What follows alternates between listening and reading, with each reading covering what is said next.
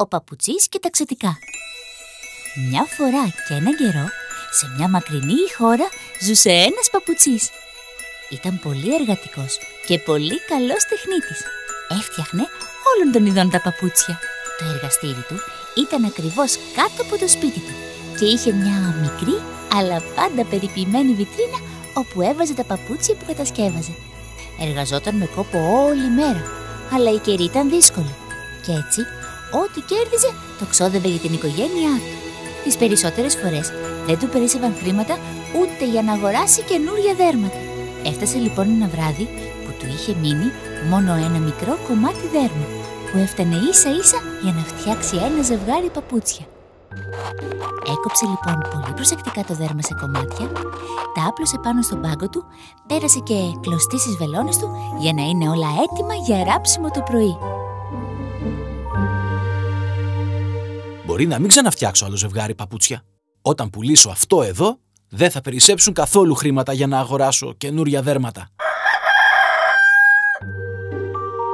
Το επόμενο πρωί ξύπνησε με βαριά καρδιά και κατέβηκε στο μαγαζί του για να πιάσει δουλειά.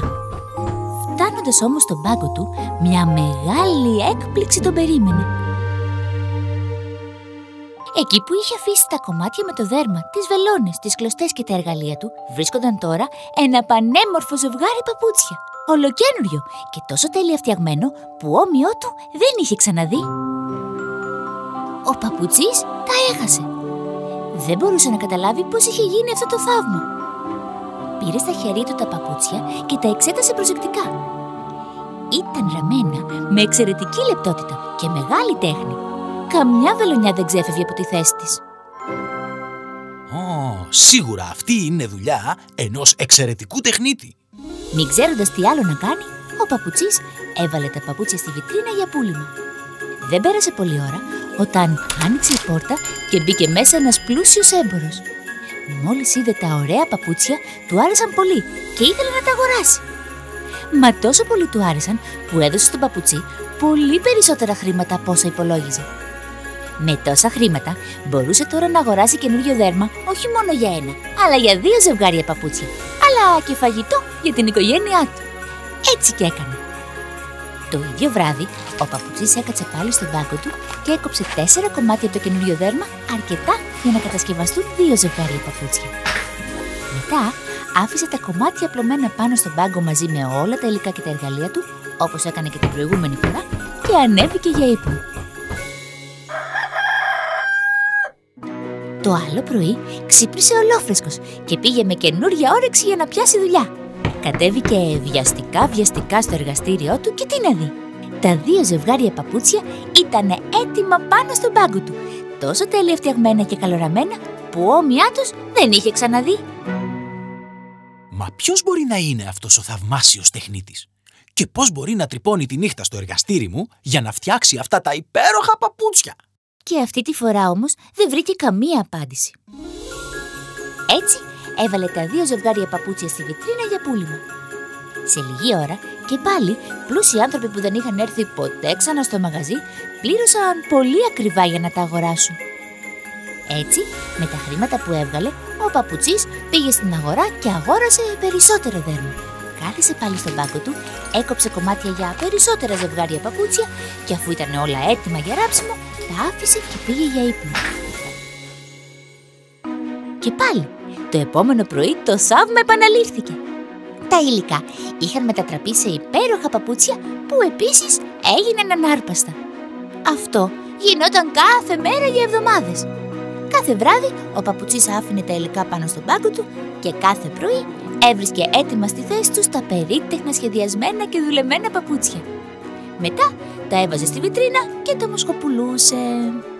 Έτσι γρήγορα ο φτωχός παπουτσής έγινε διάσημο σε όλη την πόλη για τα μοναδικά του παπούτσια.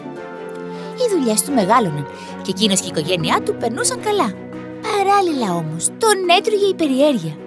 Ποιος ήταν επιτέλους αυτός που τρύπωνε κάθε βράδυ στο εργαστήριό του και έφτιαχνε όλα αυτά τα υπέροχα παπούτσια; Ένα βράδυ, λίγο πριν από τα Χριστούγεννα, είπε στη γυναίκα του: Δεν πάει άλλο. Πρέπει να ανακαλύψουμε ποιος είναι αυτός που τρυπώνει κρυφά στο εργαστήριο και φτιάχνει τα παπούτσια. Έκοψε λοιπόν τα δέρματα και τα άφησε όπως πάντα πάνω στον πάγκο. Έπειτα κρύφτηκαν πίσω από την πόρτα και περίμεναν. Μόλις το ρολόι χτύπησε μεσάνυχτα, άκουσαν ένα τρεχαλιτό, ύστερα ένα θόρυβο και ξαφνικά είδαν να τρυπώνουν κάτω από την πόρτα του εργαστηρίου δύο μικρά ξωτικά. Αφού πρώτα σιγουρεύτηκαν ότι ο χώρος ήταν άδειος, άρχισαν να χοροπηδούν και να γελούν, τρύποντα τις παλάμες τους με ικανοποίηση. Έπειτα ανέβηκαν πάνω στον πάγκο του παπουτσί και έπιασαν δουλειά. Έβγαλαν από τις μικροσκοπικές τους τσάντες τα μικροσκοπικά τους εργαλεία και ξεκίνησαν να ράβουν τα δέρματα που είχε αφήσει ο παπουτσί στον πάγκο του. Πριν προλάβει να ξημερώσει, τρία πανέμορφα ζευγάρια παπούτσια ήταν έτοιμα πάνω στον πάγκο. Τότε τα ξωτικά τακτοποίησαν τον πάγκο, μάζεψαν τα εργαλεία τους και έφυγαν όπως ακριβώς είχαν έρθει, γλιστρώντας κάτω από τη χαραμάδα της πόρτας. Ο παπουτσής και η γυναίκα του δεν μπορούσαν να πιστέψουν στα μάτια τους. Τώρα ήξεραν το μυστικό για τη μεγάλη τύχη τους και σκέφτηκαν να κάνουν ένα δώρο στα ξωτικά για να τα ευχαριστήσουν και να δείξουν την ευγνωμοσύνη τους. Σκέφτομαι να τους φτιάξω καινούρια ρουχαλάκια για τα Χριστούγεννα. Τι λες; Πολύ ωραία ιδέα. Κι εγώ θα τους φτιάξω από ένα ζευγάρι ζεστά δερμάτινα μποτάκια. Και έτσι έκαναν. Την παραμονή των Χριστουγέννων άπλωσαν όλα τα δωράκια τους στον πάγκο, μαζί με δύο δαχτυλίθρες γεμάτες κρασί και διάφορα μικροκαμωμένα μεζεδάκια για κέρασμα.